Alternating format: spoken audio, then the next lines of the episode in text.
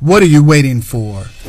Are you waiting for the perfect weather when it's not too hot, not too cold, not too wet, not too dry, not too something?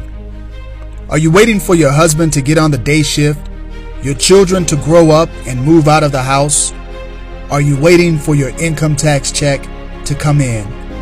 Let me let you in on a little secret. The cavalry is not coming. As a matter of fact, they don't even know you're missing.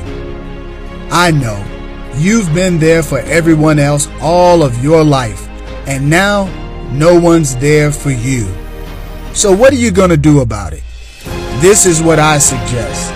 Stand up tall, square your shoulders, lift your head up high, and declare unto anyone listening, now is my time. Now is the time to exercise healthy selfishness.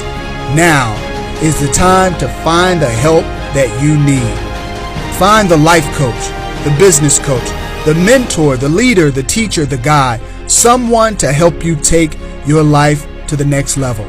Here at Slight Edge Consulting, we are here to help, where our pledge is to help you gain the slight edge.